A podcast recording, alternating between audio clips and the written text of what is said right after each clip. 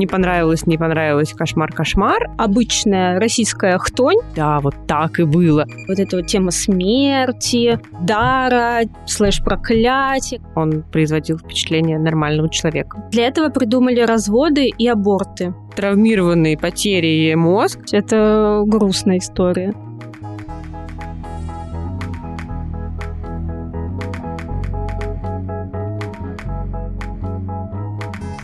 Всем привет! Это Юля, Катя и наше литературно-психологическое шоу «Книга отзывов», где мы обсуждаем книги, их героев, а потом смотрим на все это с точки зрения современной психологии. Всем привет! А главная цель наша — это читать больше интересной, качественной литературы и стараться мотивировать вас на это. У нас продолжается второй сезон, в котором мы обсуждаем книги современных российских писательниц. И сегодня мы будем обсуждать что? Нашумевшую, я бы даже сказала, экранизированную книгу Ольги Птицевой «Там, где цветет полынь». Наверное, сразу, да, стоит сказать, что это Young Adult. Это книга для молодых э, взрослых. Она, возможно, не понравится тем, кто хочет какую-то суперсерьезную литературу. О чем вы там э, читаете, снобы? Про бытовуху вторых мужей и вот это вот все. Почему ты решила, что я хочу про вторых мужей читать? Вы снобы, я имею в виду. Вот это книга про молодых людей, еще с нотками фэнтези. Обычная российская хтонь, разбавленная бытовым а, фэнтези, на фоне которого это кто не раскрывается еще как будто бы ярче. Да, это история о девушке по имени Ульяна, у которой есть дар, не знаю, суперспособность видеть э, чужую смерть за некоторое время до того, как она происходит. Все началось с того, что Ульяна жила в достаточно такой обычной семье с мамой, отчимом, младшим братом, и она стала свидетелем смерти своего маленького братика,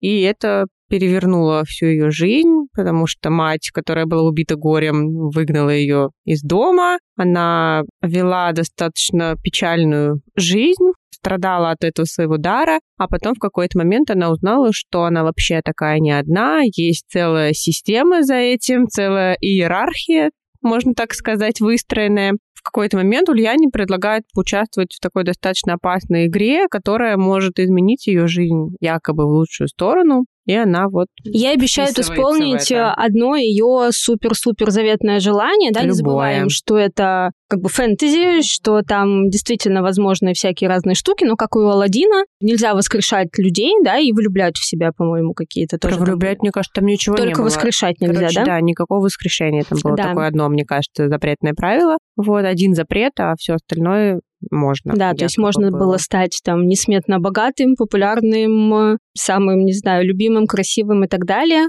И она решает участвовать в этой игре, попутно знакомиться тоже с разными людьми из этой же системы, из этой же иерархии. Там еще у нас и любовная линия присутствует. Мне она, кстати, очень понравилась. Я расстроилась. Это твое базовое состояние. Я люблю, когда вот это вот все женятся в конце, и потом показывают, что у них шесть детей. Ого, шесть. Это грустная история. Участвует она в этой игре, знакомится с разными людьми, влюбляется, можно даже так сказать, или находит себе просто какого-то soulmate. Родственную душу. Да, с которым они друг друга понимают. Он тоже замешан в этой полыни, тоже от нее пострадал. Они там стараются взломать всю эту систему, какое-то расследование, у них все дела. Натыкаются на то, что эта система сильнее их, что вообще она супервечная, построенная на слабостях людей отчасти, ну и на магии. А потом случается конец книги, который Юлю расстроил, скажем так. Но там не все так трагично, не все умрут, и не сгорит дом даже. Поэтому в целом неплохо. У нас мнения разделились. Мне не понравилась книжка. Ну, не так, чтобы прям не понравилось, не понравилось, кошмар-кошмар, но особо просто ярких эмоций я от нее не получила. Мне было большую часть времени читать скучно, какие-то отдельные моменты мне как бы были, когда что-то вскрывалось новое. Про отца, например, часть меня заинтересовала, мне было интересно вот этот кусок прочитать. Анализировала уже после прочтения вот накануне нашей записи, почему мне так сложилось такое впечатление. Я подумала, что, во-первых, наверное, это связано с тем, что ну, сама история меня не супер-супер затянула, плюс мне не понравилось, как она написана именно технически. Мне показалось, что достаточно такой топорный, очень простой язык, не в том плане, что я прям каких-то украшательств ждала, а не изящно сделано. Например, эм, я обратила внимание, там повторялось несколько раз в одних и тех же выражениях похожая сцена, где героиня просыпается в своей комнате в коммуналке, где она живет, и написано «Память возвращалась рывками». И такое было несколько раз, прям а, в, практически в одинаковых выражениях. И много вот таких каких-то именно технических нюансов, которые для меня были заметны. Но я, кстати, подумала, что, может быть, это какая-то особенность редактуры, потому что все книжки, которые я читала у Popcorn Books, они грешат вот таким каким-то не супер изящным языком. Ну, вообще, это косяк редактора, да, мне кажется, не найти, ну, какую-то, не ну, знаю, да. тавтологию или что-то из этой серии. Как бы автор, да, мог э, запутаться. Ну, я согласна, да, что здесь как бы я говорю, что, может быть, э, редакторы не сильно гонят по этому поводу. Опять же, возможно, это связано с тем, что книга рассчитана на юных читателей, которые, может быть, еще не супер-супер искушенные, а не на таких душнил, как я.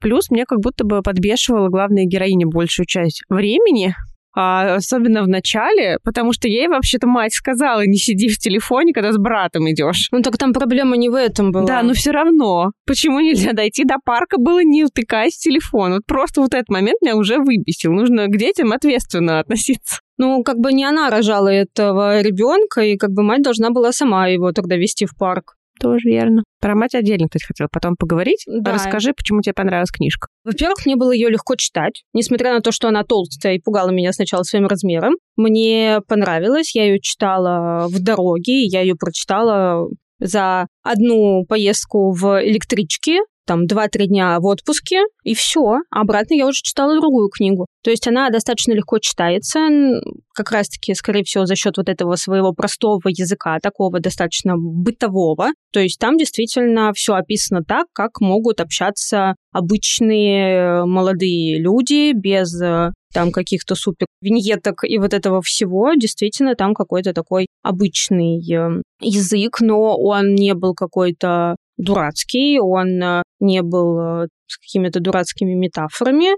То есть ну, вот, вот эти вот повторы какие-то я лично не заметила, но да, согласна, это какой-то косяк, но это как будто бы косяк редактуры. Еще мне в целом иногда нравится Young Adult. Я несколько... Мне иногда тоже. Я что-то такое читала, но мне не нравится Young Adult, который построен на одной какой-то любви и пиздостраданиях. Здесь все-таки какая-то прикольная такая вот смесь с магией. Вот эта вот тема смерти, дара, слэш проклятия, как к этому относиться, вот эти вот там игры и так далее. Мне вся эта книга, я ее читала с очень сильной ассоциацией Тани Гроттер. Я почему-то и Ульяну представляла вот как Таня Гроттер, которая вот на контрабасе летит на книжке. Вот я не читала, кстати, Таню а, Гроттер. В таком же образе. И почему-то я вот прям так же представляла, потому что Таня Гроттер тоже, у нее там были постоянно какие-то, ей нужно было решать головоломки и бороться за свою жизнь. И у нее были тоже друзья-мальчишки, которые ей там каким-то образом помогали. Вот, у меня почему-то такая была четкая ассоциация, и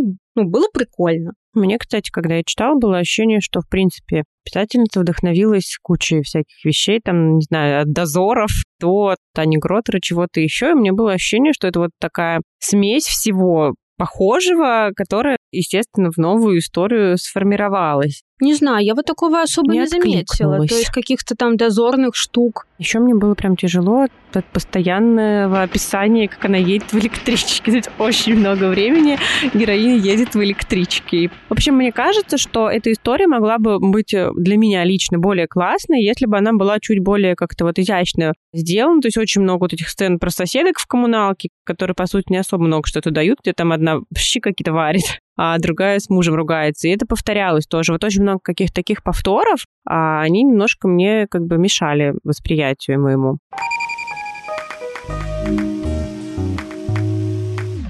Кстати, вот ты говоришь простой язык, непростой язык. Я думала, когда тоже готовилась к нашей записи, какая вот книга для меня такой образец прикольного языка. И я вспомнила «Фарфор» Каракура. Вот э, для меня это вообще супер пример именно того, как работает писатель с языком, потому что там описаны тоже абсолютно вообще бытовые вещи, как там к бабушке приходят э, соседки на поминки какие-нибудь, или как там они коржики пекут, или ну, вот что-то, в общем, максимально вещи, которые знакомы каждому, но как они прям филигранно выписаны, то есть какие-то там такие вот метафоры, которые выглядят не как украшательство, а как именно точное такое подмечание деталей. И ты такой, да, вот так и было. Может быть, чего-то такого хотелось. Хотя я, если честно, этого и не ждала. В общем, я не знаю, чего я ждала вообще от этой книги. Я не готовилась к ее прочтению. Я тоже не готовилась, поэтому у меня не было никаких ожиданий. Но в тот момент я еще пыталась читать э, другие книги, и вот они у меня совершенно не заходили. А эту я вроде как начала читать и быстро в нее как-то вот э, внедрилась, и пошла она достаточно легко. Если бы она была вот, например, покороче, то есть я согласна, что, наверное, чем-то можно было пожертвовать, какими-то описаниями. Вот про соседок не знаю, то есть, во-первых, там в какой-то момент соседки сыграли важную роль во всем этом э, повествовании, в сюжете они сыграли роль. Ну и в целом вот это вот описание того, быта, в котором главная героиня жила, то есть там вот этот умывальник, ее там какая-то промерзшая, влажная в плесени комната, скрипучий диван и вот эти вот все штуки. Про электричку я, кстати, слушала интервью Ольги, что она сама очень много ездила в электричках, и это было вот навеяно этим. Тоже что-то такое, кстати, слышала. Я вообще, кстати, послушала интервью с ней, и вот она мне понравилась больше, чем ее книга. Ну, то есть просто то, что она говорила, как она говорила. Мне она показалась прям классной девчонкой. Я бы с ней пообщалась. Может быть, мне стоит почитать какие-то ее другие книги. Заинтересовало обсуждение сериала, где они говорили о том, что вот как раз в книжке реально такая действительность представлена супер реалистичная, как вот в таких вот фильмах российских. А сериал сделали под Netflix, такое все в другой цветовой гамме, более какое-то гламурное, стильное, дерзкое. Короче, Мне кажется, сериал просто сделали очень сильно хреново. Я не знаю, я не смотрела, но они говорили о том, что совершенно другая картинка, то есть не бьется с тем, что в книге. Вообще мне непонятно, для чего переделывать. То есть ты берешь какую-то вещь за основу и делаешь ее вообще по-другому. Я не приемлю такого.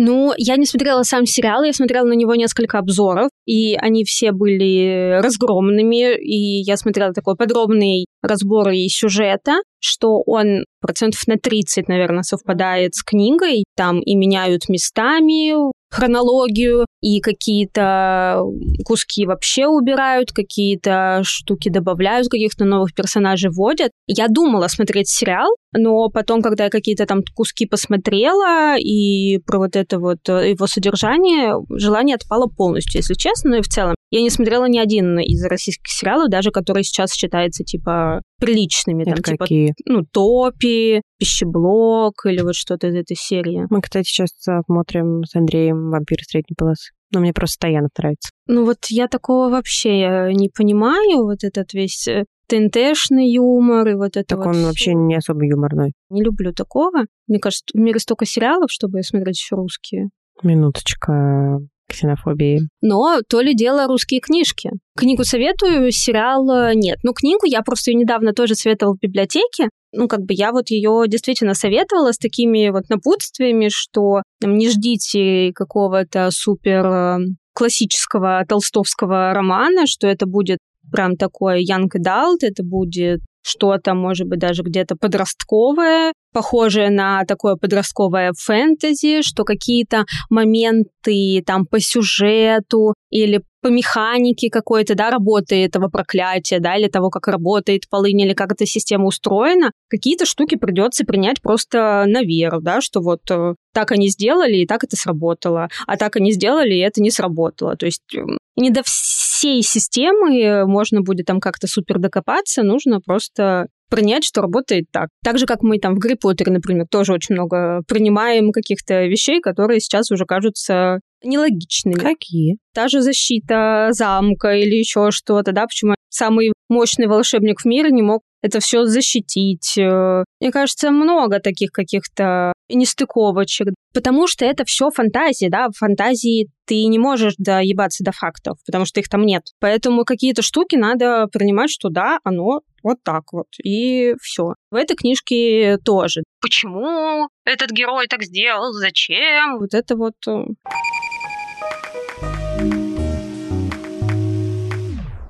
Я считаю, нужно обсудить нашу любимую тему. Мать, мать. Я и сочувствовала этой женщине, которая потеряла ребенка, но все равно я до конца книги так и не поняла, почему она так жестока к своей дочери была. Хотя, когда открылась вот эта часть про отца, про то, что вот она жила с чуваком, который, по ее мнению, ну, с ее стороны сходил с ума явно, и пока она там была беременна и с младенцем таскался за какими-то суицидниками следил, я понимаю, что, наверное, ей было очень непросто с ним жить, и она явно страдала, потому что вообще как бы тяжело жить с человеком, у которого едет крыша, наверное, и который тебя игнорирует твое существование. Для этого придумали разводы и аборты.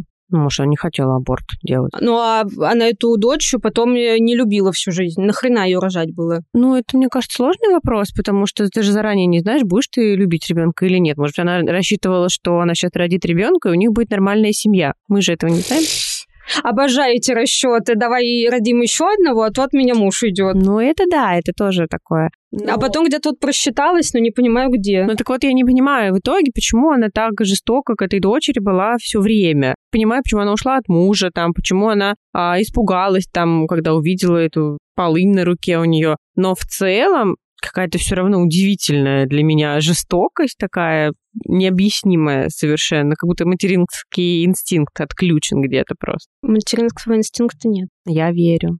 Я тоже, нет, меня абсолютно тоже выбесила мать. И еще вот эти вот мелочные штуки, что они там квартиру эту начали делить, с учетом того, что мать там приехала в шубах на какой-то там тачке, все дела. Нахрена ей это какая-то квартира на окраине Москвы? Это, ну, чисто принцип, да? Она вот хотела, чтобы этой дочке ничего не осталось. Хотя ей, очевидно, негде жить, оставь ей эту квартиру, да, не видитесь, не соприкасайтесь, ну просто вот человеку, которого ты родила, будет где жить хотя бы. Я пытаюсь почему-то оправдать ее каким-то куском своего сознания, что она же говорит, что вот они посмотрели камеры, и она видела, что машина ехала на ребенка, а она просто стояла. Возможно, ее вот как бы травмированный потерей мозг как-то действительно, ну, как поверил, что вот она не хотела помочь своему брату. Ну, а потом она узнала, да, что у нее был такой же прикол, как у отца. А вот мне кажется, она вот до сих пор и не знала, что до конца... Как я поняла, что она до конца книги так и не знала, что это такое. То есть она была уверена, что они сектанты какие-то. Потому что она ушла от мужа, видя, что он просто как бы едет крышей. И когда она увидела у дочери эту же татуировку, она сказала, что там за секта у вас такая.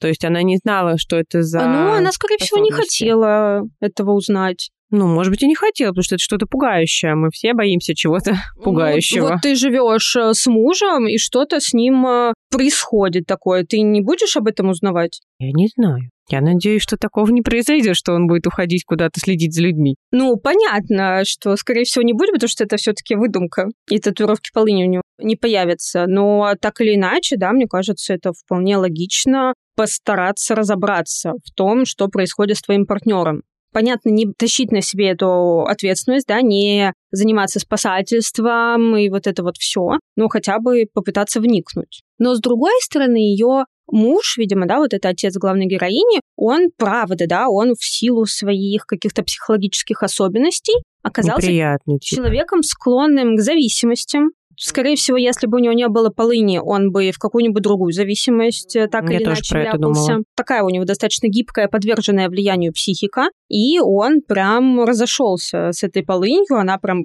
поглотила полностью его мысли, и, возможно, да, в него... Ну, как он соседа убил. Это вообще да. просто. Я просто, когда вот это все читала, мне прям тошно было. То есть, мне кажется, еще противно прям в какой-то момент становилось. Да. Но опять-таки, да, это человек зависимый, то есть это тоже, наверное, можно считать и зависимостью, и как вот есть доведение до самоубийства или там вот какой-то шантаж, да, то есть это все-таки твоей волей в какой-то мере управляют, но наверное, у нас всегда все-таки есть выбор какой-то. Ну, короче, это сложный вопрос, но правда, он подвергся этому влиянию достаточно серьезно. Окей, ты развелась с мужем, но вникни как бы в то, что происходит с твоим ребенком. Как бы у этой Ульяны на глазах погиб брат.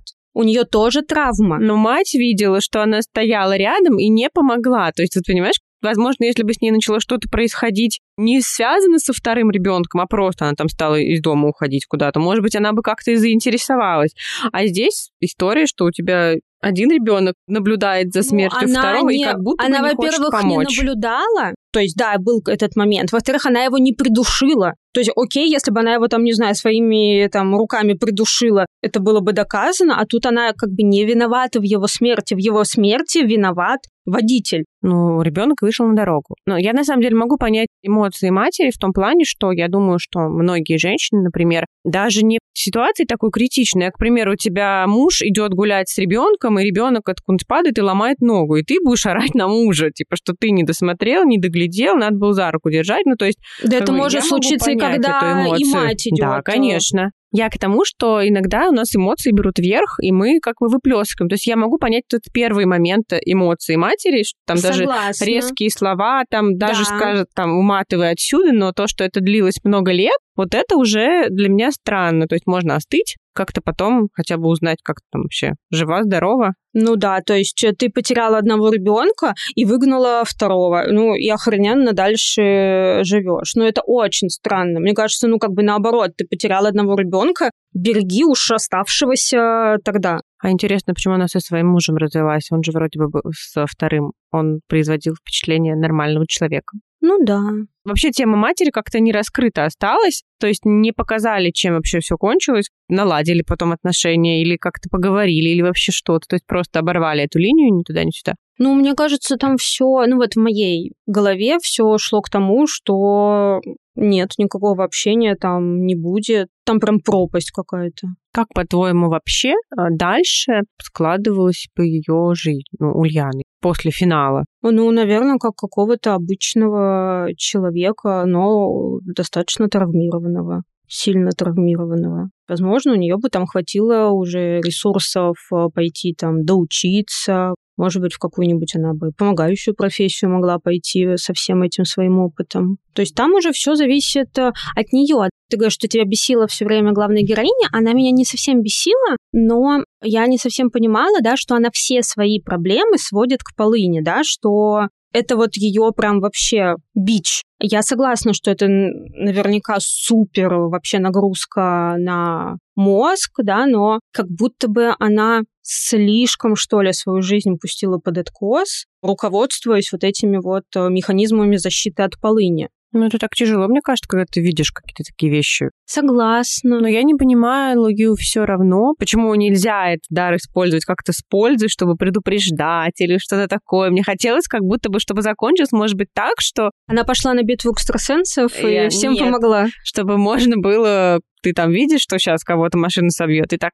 Тут, э, как бы, я так понимаю, что это тема судьбы как раз-таки, что все предрешено, и мне понравилось. Тогда зачем это вообще видеть?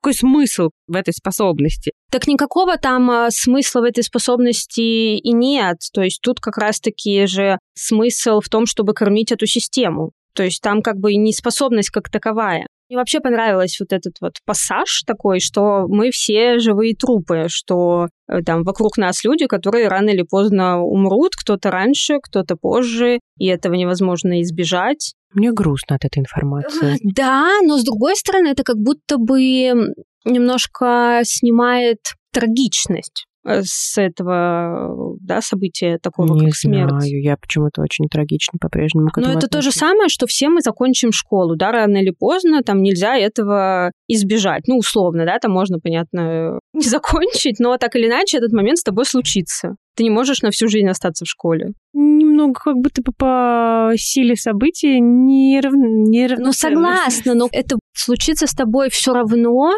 и ты можешь э, как бы работать только над качеством прожитой этой жизни, главный закон КПТ, да, что беспокойся о том, на что ты можешь повлиять, не беспокойся о том, на что ты повлиять не можешь. То есть тут как раз-таки, да, мы все умрем рано или поздно, и, к сожалению, ничего с этим не попишешь, но ты можешь э, умереть довольным. Но я понимаю, что это очень, ну, это нужно какой-то дзен постигнуть, чтобы искренне в это все верить. И как там говорят, что в падающем самолете нет атеистов. Но тема любви мне, кстати, вот тоже из интервью подчерпнула. И тоже хочу сказать, что тут прикольная тема любви. Она такая вот именно про людей, похожих друг на друга, которые хорошо понимают. То есть нет вот этой вот какой-то, ну, влюбленности такой, как три метра над уровнем неба или вот ну, что-то такое, да, то есть они такие в суровой реальности, им нужно справиться со сложившимися обстоятельствами, и они в силу возможности друг другу помогают,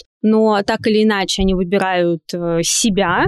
Все-таки каждый из них э, идет э, той дорогой, которую он сам считает нужной мне вот это вот как-то понравилось. Я прям за них очень сильно переживала, я прям всплакнула в конце. Я тоже. Почему нельзя был хороший конец сделать? То есть мне прям очень понравилась эта линия, она прям такая вот мне кажется, мне понравилось, где он ее на питомник возил. Да, вот эти собаки, пироги. Тебе дают как будто бы надежду на то, что сейчас все исправится, они порешают, всех победят и будут жить счастливой ну, жизнью. Я на это и рассчитывала вообще-то. Ну, мне кажется, это как-то так, что вот да, это теоретически возможно, но все-таки они уже такие слишком поломанные, чтобы стать вот этими вот счастливыми людьми в лесу. Ну, может быть, но я все равно всегда надеюсь, что сейчас будет какой-нибудь хэппи-энд, как-нибудь вырулят, и все будет хорошо. Но, не наверное, знаю, это было вот... бы нелогично. Почему-то про хэппи-энды вот сейчас, мне кажется, прям типа, ну блин, ну какие хэппи-энды? В жизни не бывает хэппи-эндов. Но где-то я тоже согласна. То есть, например, когда я смотрела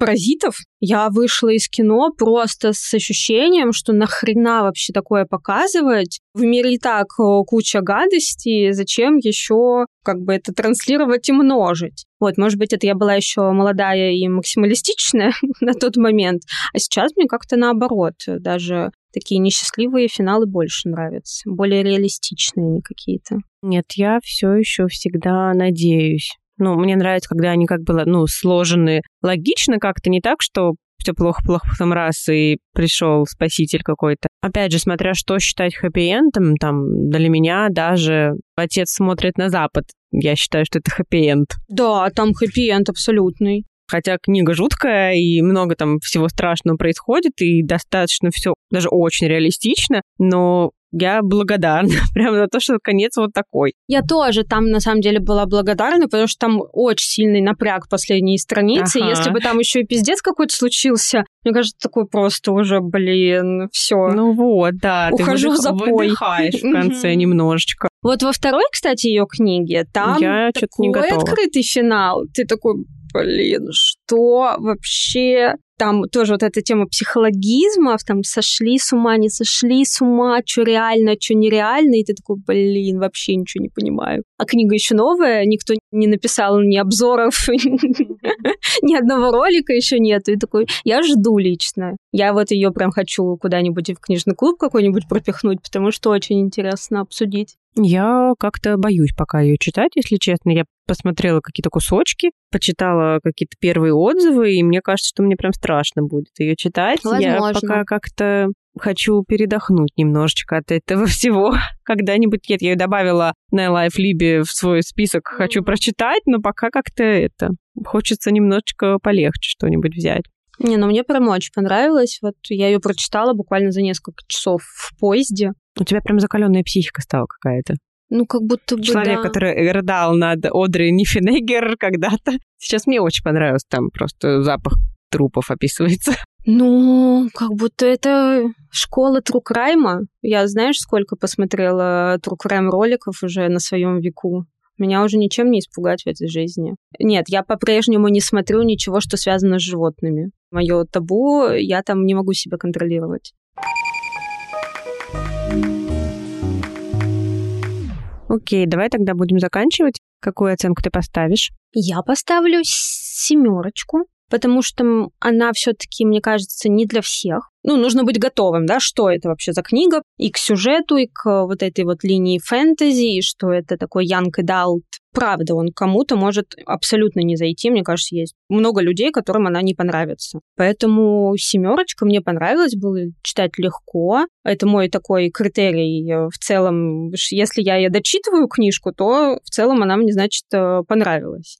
И мне было не тяжело ее начинать. То есть я такой читатель. У меня планочка. Ну, Донцову тоже легко читать. Но я ее не смогла прочитать. Я ее вот это начинаю, и такой, ой, и все. Мне кажется, пять страниц ее только смогла прочитать. Хорошо, что мы такие разные. Я поставлю пять потому что, ну, это было не ужасно, но мне было скучновато, и я много видела косяков именно в техническом исполнении. Возможно, если бы редактор поработал получше над этой книгой, я бы поставила балл повыше, если бы как-то чуть-чуть подрезали, где-то подсократили. Вот ну, прям тут пиши, прям согласна. пиши, сокращай, прям надо было почитать, мне кажется, редактору. Меня немного удивляет подход такой, ну, то есть, э, опять, какие-то староверческие вещи, что вот есть литературное произведение, и когда оно выходит уже в печать, то все, это как бы законченная история. Я знаю, что произошло с героями, грубо говоря, что Наташа вышла замуж за Пьера. Я не хочу в этом узнать, что есть вторая версия, где на самом деле они развелись потом.